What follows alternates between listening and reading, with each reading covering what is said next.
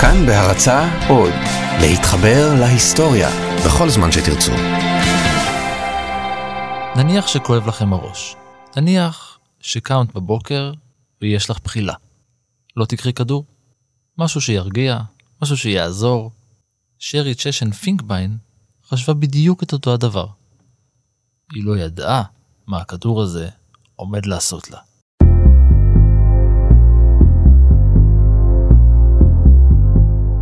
המקרה העצוב שקרה לה, שתכף נדבר עליו, הוביל לשינוי בתפיסה, למהפכה ולתנועת מחאה בינלאומית. היי, אני ערן מנהר ואתם על מנהר הזמן. מדי פרק נספר לכם על מקרה שקרה בעבר, מזווית שכנראה עוד לא הכרתם.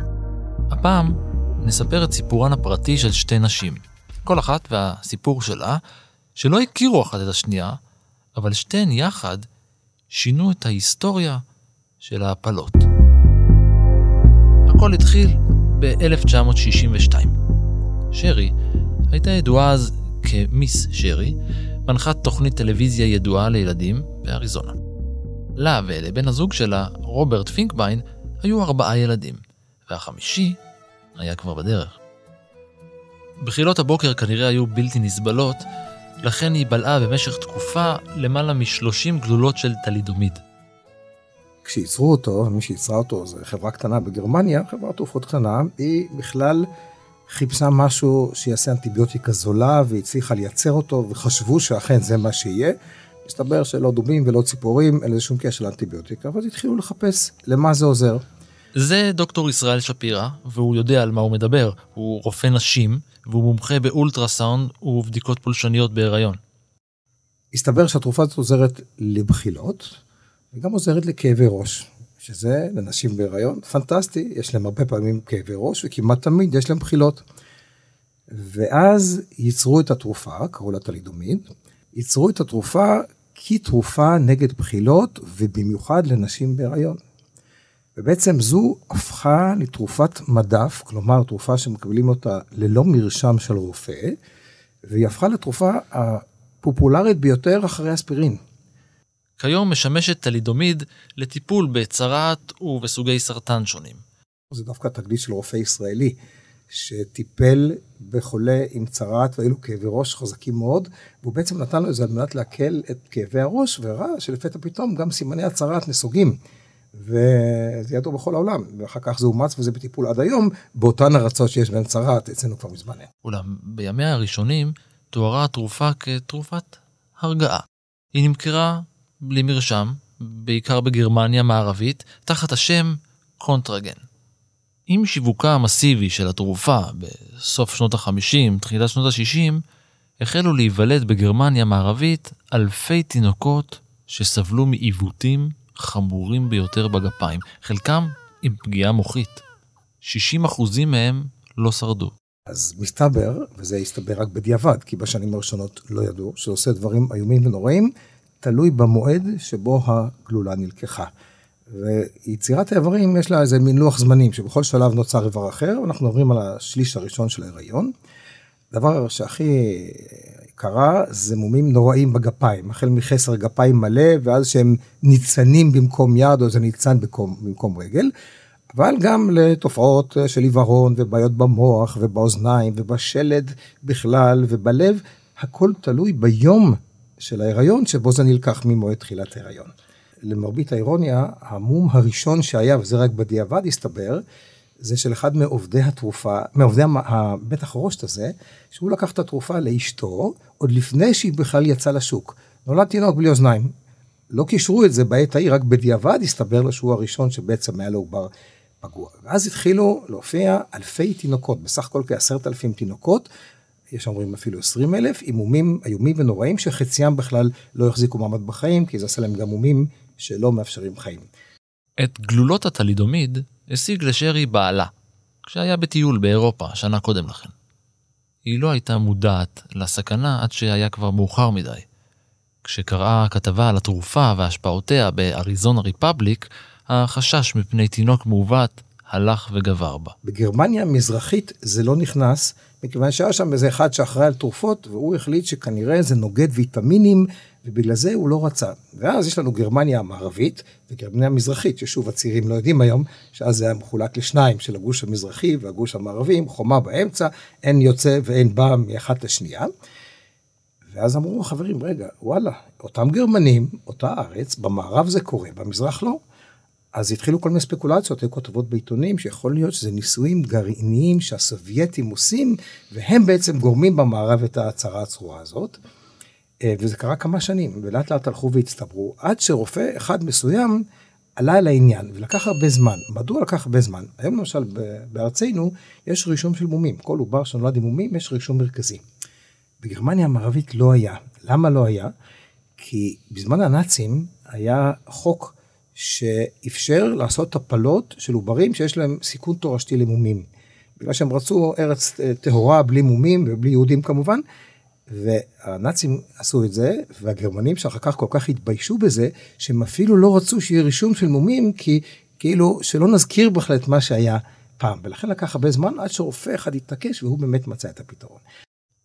זו הייתה סיבה מספיק טובה להחליט לסיים את ההיריון ולבצע הפלה יזומה. הפסקת הריון בארצות הברית קודם כל הייתה אסורה על פי החוק, פרט למקרים מאוד מאוד קיצוניים שמסכנים את חיי אישה, והיא באה וביקשה הפסקת הריון.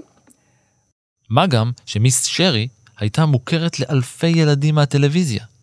לכן, בצעד די חריג, וכדי לעקוף את המערכת, המליץ לה הרופא המטפל בה על הפלה רפואית. שמותרת רק במקרה של סכנת חיים ליולדת.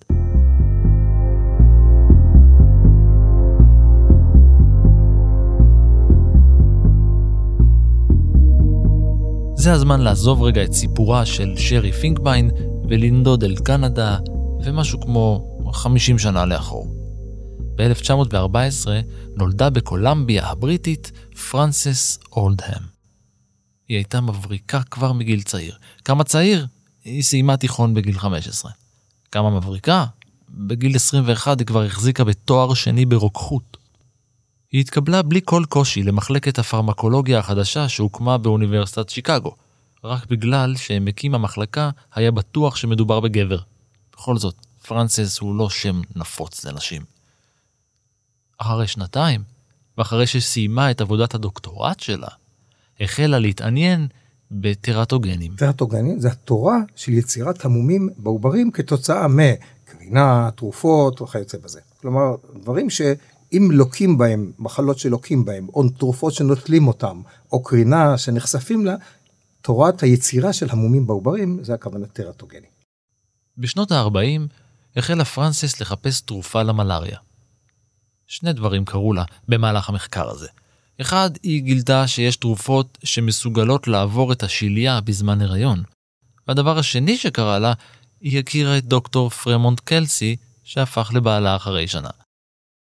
בשנת 1960 נזכרה פרנסס קלסי על ידי ה-FDA בוושינגטון. FDA, שהיום הוא הכהן הגדול אה, בכל העולם, כולל שלנו, אה, זה מוסד שהוקם בעצם ב-1916, שהוא נועד לבחון תרופות מזון וכל מיני דברים שאנחנו מכניסים לפה ולראות אם הם בסדר. עכשיו, האמת היא שבהתחלה לא היו לו כל כך כוחות, לא הייתה אפשרות לכפות מה שהוא רוצה. בשנות ה-30 זה השתפר, ובשנות ה-50 כבר סוף סוף קיבל כוחות, שעם FDA, קוראים לזה ה-Food and Drug Administration, כלומר, גם תרופות וגם מזון, אם הוא לא מאשר, לא ניתן להפיץ אותם בארצות הברית, גם אם בכל העולם אה, כן עושים את זה, ואז כבר היו לו כוחות. ושיהיה ברור, בארצות הברית יש חברות גדולות מאוד, כולל חברות תרופות, שיש להן הרבה מאוד כוח והרבה לובינג והרבה אפשרות ללחוץ בקונגרס ובכל מיני מקומות כאלה. ואותה חברה גרמנית רצה להפיץ את הטלידומיד גם בארצות הברית דרך חברת תרופות. היו לחצים איומים ונוראים, והקלסיה הזאת הייתה גבר גבר, מכיוון שהיא לא הסכימה בשום פנים ואופן. קלסי הייתה אחת מ-11 מומחים שבדקו תרופות עבור ה-FDA. ואחת המשימות הראשונות שהיא קיבלה הייתה בדיקה של התרופה קוודון טלידומיד של חברת ריצ'רדסון מרל. התרופה אושרה גם בקנדה ובעוד 20 מדינות, אך קלסי המתינה עם השיעור האמריקאי. היא דרשה בדיקות נוספות. היא מצאה מחקר בריטי שטען שלתרופה יש תופעות לוואי על המערכת העצבית. החברה הפעילה עליה לחץ, אבל קלסי המשיכה מצידה לדרוש עוד ועוד הסברים. היא אמרה לא, לא, והיו לחצים מאוד מאוד גדולים, והיא עמדה בהם בכבוד ואמרה לא, עדיין לא מספיק. שים לב שכשהיא אמרה לא, זה כבר הופץ בכ-20 מדינות, כולל קנדה, שזה גם לא מדינה מתפתחת במיוחד, והיא לא נתנה. ההתעקשות שלה הייתה מדויקת. כי בדיוק אז החלו להיוולד באירופה אותם תינוקות מעוותים לאימהות שנטלו את התרופה האיומה. לא כל דבר עובר את השליה. יש דברים שהם עוברים בדיפוזיה פשוט, עוברים בלי שום בעיה, אבל יש גם בשליה הרבה שערים שהפתיחה והסגירה שלהם היא תחת בקרה. דברים מסוימים הם מאפשרים לעבור, דברים אחרים הם לא מאפשרים לעבור. הטלידומיד עובר. פשוט עובר, הוא מצליח. לא, את זה הוא לא יכול לעצור. כותרות העיתונים היללו את קלסי. היא הופיעה על השער של הוושינגטון פוסט כגיבורה שמנעה טרגדיות בארצות הברית. זה עשה כך שאם בעולם היו בין עשרת אלפים לעשרים אלף ילדים כמעט ללא גפיים, בארצות הברית היו רק 17 ילדים כאלה. וזה מאנשים שהביאו את התרופות מאירופה ולקחו אותם לבד. היא הייתה באיזשהו שלב גם, היא התחילה גם תהליך ניסוי בארצות הברית, אבל היא הייתה עדיין בשלב הניסוי. וזה הביא לכך שארצות הברית הייתה בעצם חופשייה מההצהרה הזאת של המומים האיומים והנוראים, קראו להם ילדי הטלידומיד. האמת לעצמך, נולד ילד שאין לו רגליים, או יש לו איזה ניצן קטן בתור יד, שזה דברים איומים ונוראים, אומר, חלקם גם לא נותרו בחיים. אז בארצות הברית זה לא היה. ה-FDA הוא בכוחו אה, לומר, עד שאני לא מאשר, אין לשווק את התרופה. אה, אתה רואה את זה עד היום. ודרך אגב, היום FDA, כולנו מחקים אותו. שה-FDA כן. אומר, עד שלא, אני לא נותן. אבל אצלנו אומרים, ה-FDA עוד לא, עוד לא אישר, אבל הוא לא אמר לא בינתיים, אז אצלנו מאפשרים. אבל הטלידומיד עשה מהפכה, מכיוון שעד העת ההיא ניסו תרופה, קודם כל ניסו אותה על חיות, אחר כך ניסו על בני אדם בשביל לראות אם זה עוזר. לא ניסו עד אז על נשים בהיריון לראות האם זה גורם מומים ולא. הטלידומיד עשה את המהפכה הגדולה בכל העולם. כל הארגונים, יש גם ארגון דומה באירופה שעושה את זה, פתאום שינו את כל התקנות ואת כל המבחנים שצריך לעבור, הכל מאלף ועד תף, כשבעצם זה מה שרצתה אותה הגברת בארצות הברית, אבל uh, זה הציל אלפי אמריקאים. באוקטובר 62, בפה אחד, העביר הקונגרס תיקון לחוקה. לפי התיקון, הפיקוח על תרופות יהיה חמור יותר. מה זה אומר? שבפעם הראשונה בהיסטוריה, חברות תרופות יחויבו להוכיח את יעילות התרופות שלהן, לדווח ל-FDA ולבקש הסכמה מחולים להשתתף במחקרים קליניים. ויש שלבים, בהתחלה מנסים את זה על חיות, כי בסופו של דבר גם אנחנו בעלי חיים מהלכים על שניים, ויש לנו די הרבה תכונות דומות לעכברים למשל, אז קודם כל מנסים אותם אם זה עוזר ולא עוזר. אם זה עוזר, עוברים לשלב הבא שהוא ניסוי על אנשים. וגם היום יש הרבה תרופות, גם בארץ וגם במקומות אחרים, שמנסים לאנשים. אומרים, יש היגיון שזה יעבוד, או שהוכחנו על בעלי חיים שזה אכן עובד, עכשיו בוא נראה אם זה עובד גם על אנשים. ואם זו תרופה שהיא לא תרופת מרשם, אז זה מרשם מיוחד עם אישור של משרד הבריאות, זה לא עובד ככה סתם, כן? ומנסים את זה בהסכמתם של האנשים. למשל, תראה, בתרופות, אה, נגיד נגד סרטן, הרבה פעמים האנשים כבר מיואשים, אומרים, שום דבר לא יעזור. נו, אם מה אכפת לי לנסות, אולי זה יעזור, אולי לא, כך שהרבה אנשים רוצים בעצם את העניין הזה. בזכות העבודה של קלסי, נדרשו מבחנים גדולים יותר, ובין השאר, לבדוק גם האם זה עושה מומים בהיריון. גם לפני זה, ה-FDA לא הרשה סתם, הרשה סתם לקרוא תרופה, כי מישהו בא לו ואומר, וואלה, זה עוזר. לא, תראה ניסויים קליניים שזה עוזר. אבל בגלל קלסי, המבחנים הם הרבה יותר קשים, כולל מבחנים האם התרופה לא טרטוגנית, ואם היא כן, יאשרו אותה, אבל יגידו, לא לנשים בהיריון.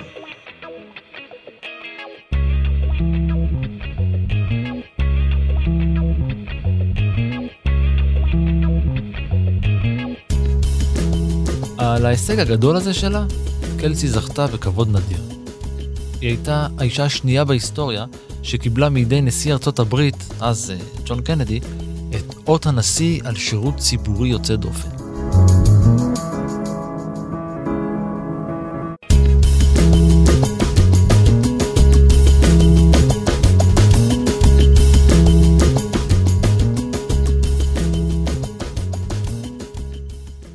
זוכרים את uh, מיס שרי, שהרופא המליץ לה לסיים את ההיריון? אז uh, מחשש שמנשים נוספות בהיריון יסכנו את uh, חיי העוברים שלהם, פנתה שרי לאותו אריזונה ריפבליק וסיפרה את סיפורה בעילום שם. אחרי שהסיפור עשה גלים בכל העולם, זהותה של מיס שרי נחשפה. היו לזה השלכות.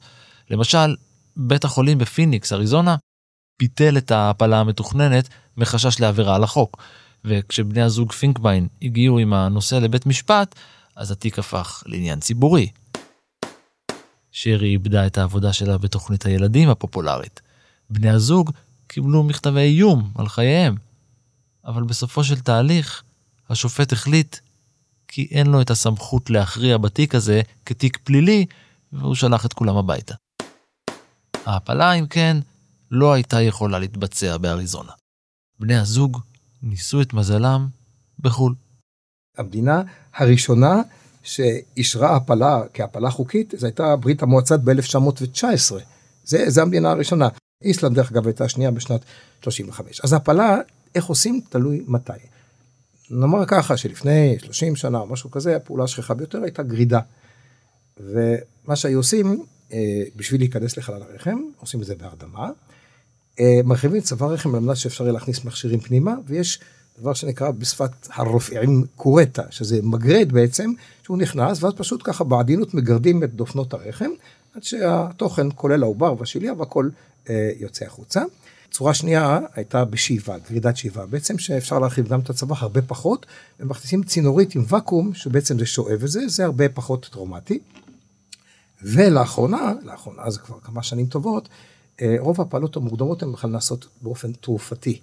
אומרת, נותנים לאישה בשלבים שונים, גם כי היא צריכה לעבור ועדה להפסקת הריון, נותנים לאישה בהתחלה תרופה שבעצם חוסמת את ההורמון הטבעי שלה שנקרא פרוגסטרון, שהוא אמור לשמור על ההיריון, ובשלב מאוחר יותר נותנים לה תרופה אחרת שנקראת בשמה המסחרי ציטוטק, זה פרוסטגלנדין כזה שגורמת להתכווציות של הרחם והפלה נעשית באופן טבעי, ולאחר מכן, לאחר שבועיים, שלושה, בודקים באולטרסאונד אם לא נשאר חומר. והיה ויישאר חומר, אולי צריך להוציא אותו לגרידה, בגרידה לרוב זה עובר בסדר. זה כאשר אנחנו מדברים על הפלות מוקדמות בשליש הראשון של ההריון. שליש השני כבר העסק יותר מסובך, ואז כבר נותנים באמת את הציטוטק הזה שגורם למין לידה מוקדמת.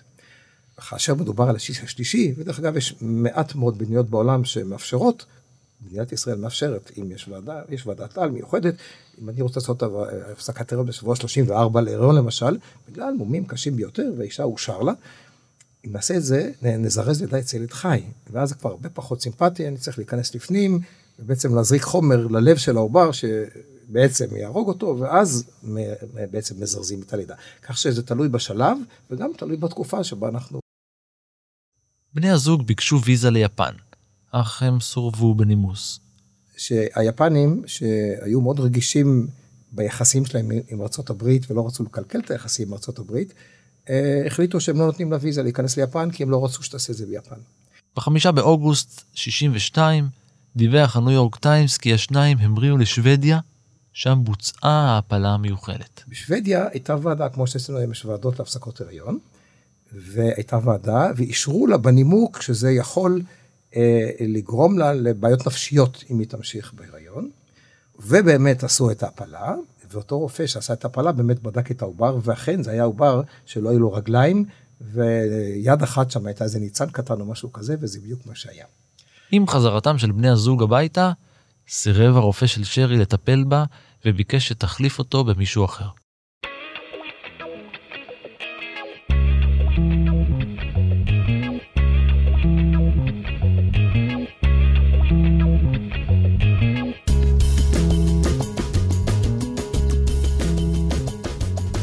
עד שנת 77, החוק הבריטי שהיה פה קודם חל גם אצלנו, והוא אסר הפלות. אין הפלות. הפלה, חמש שנות מאסר למי שעושה הפלה, או אפילו למי שמביא חומרים שיעזרו בביצוע הפלה. אין.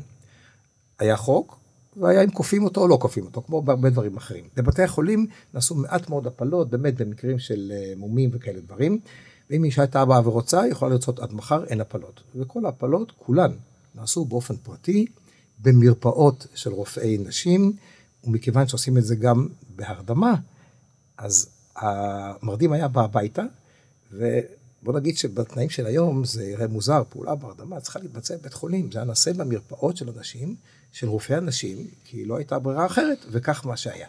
עד שבא החוק ב-77. בשנת 77, פעם ראשונה, אפשרו בחוק לעשות הפלה, אה, אבל לעבור ועדה. היו בהתחלה חמישה סעיפים שבעטיים ניתן לאשר לאישה לעשות הפלה. קודם כל, הוגדר שהפלה יכול לעשות אך ורק רופא נשים ובמוסד מוכר, כלומר no more בקליניקות של רופאים, אלא אך ורק בבתי החולים, אה, ורק על ידי רופא נשים. הוועדות הגדירו ועדה, ועדה מורכבת משלושה רופאים, סליחה, משלושה חברים, שאחד מהם צריך להיות אישה דרך אגב, ושניים רופאים, אחד רופא נשים והשני יכול להיות או נשים או פסיכיאטר, תלוי מה. מהם הקריטריונים? היו חמישה. אחד, זה אם האישה היא עדיין קטינה, או שהיא מעל גיל 40. שני, היה אם ההיריון הוא אה, מחוץ, לנ... בעצם אם ההיריון הוא תוצאה של משהו פלילי, כמו למשל אונס, או, או גילוי עריות, או משהו כזה. אם ההיריון הוא מחוץ לנישואים, היה סעיף שאם העובר עלול להיות בעל נזק אה, גופני או נפשי, האם האישה יכולה להינזק מבחינה בריאותית בעקבות ההיריון, הוא סעיף חמישי, שבהמשך קראו לו הסעיף הסוציאלי, שמצבה הסוציאלי של האישה לא מאפשר לה לגדל ילדים, ו- ו- והילד אה, לא, לא, לא יהיה מוצלח שם מכיוון שלא יהיה איך לגדל אותו. הסעיף הזה בהמשך הוסר על ידי המפלגות הדתיות, הצליחו להוריד את הסעיף הסוציאלי. אפשר להגיד ש-98% מאלה שפונות מאשרים להפסקת הריון, אבל זה לא לגמרי אומר, כי יכול להיות שאלה שמלכתחילה יודעות שלא יאושר להם, לא תפנינה מלכתחילה. בני הזוג הביאו לעולם עוד שני ילדים בריאים, אבל הם התגרשו ב-1973. ב-91 היא התחתנה עם גינקולוג.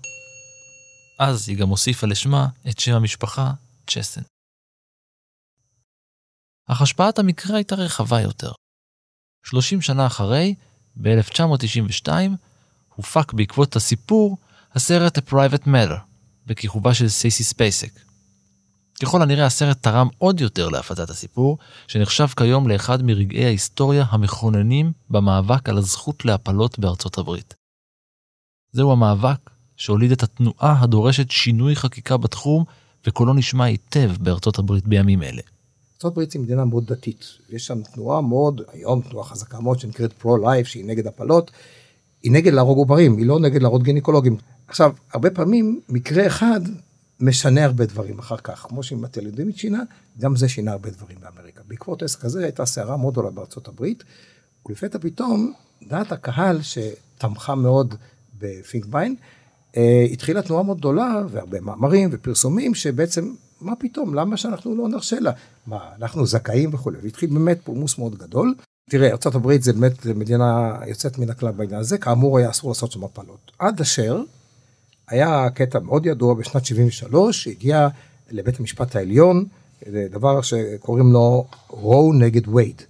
וזה פסק דין שכולם זוכרים אותו עד עצם היום הזה. מה שקרה זה שבמדינת טקסס אה, היה מקרה והיה אסור על פי החוק לעשות במדינת טקסס, ואז העסק הגיע לבית המשפט העליון. בית המשפט קבע שהאיסור על הפלה שישנו במדינת טקסס, הוא נוגד את אחד התיקונים לחוקה האמריקאית, שנותן לאישה חופש להחליט מה שהיא רוצה לעשות. קמה אה, תנועה בעצם שהם קוראים לעצמם פרו-לייף, שהם עשו דברים, היו, קודם כל בהתחלה הפגינו ליד בתי המשפט, אבל אחר כך זה הגיע לכך שהם צרו ממש פיזית על uh, קליניקות שעושות הפלות, תפסו את הנשים שבאות בדרך בשביל להגיד, צילמו אותם, פרסמו את התמונות שלהם. Uh, זה הגיע עד לכך שארבעה גינקולוגים שעושים הפלות נרצחו. נרצחו בקליניקות של הפלות, אפילו אנשי, אנשים שעבדו בקבלה ואנשי הביטחון נרצחו, ו, וסיפור מאוד מאוד גדול.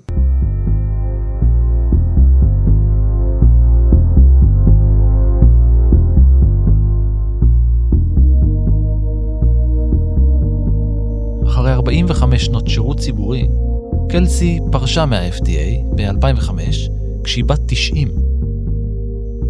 חמש שנים אחר כך הוכרז בארגון על פרס קלסי, פרס שניתן מדי שנה לאחד מהעובדים על מצוינות. ב-2014, קצת אחרי שחגגה את יום הולדתה המאה, עברה להתגורר עם הבת שלה בקנדה. שנה לאחר מכן הפכה רשמית לחברה במסדר הקנדי, כשהוענק לה אות בגין תפקידה נגד הטלידומיד. היא מתה 24 שעות לאחר מכן.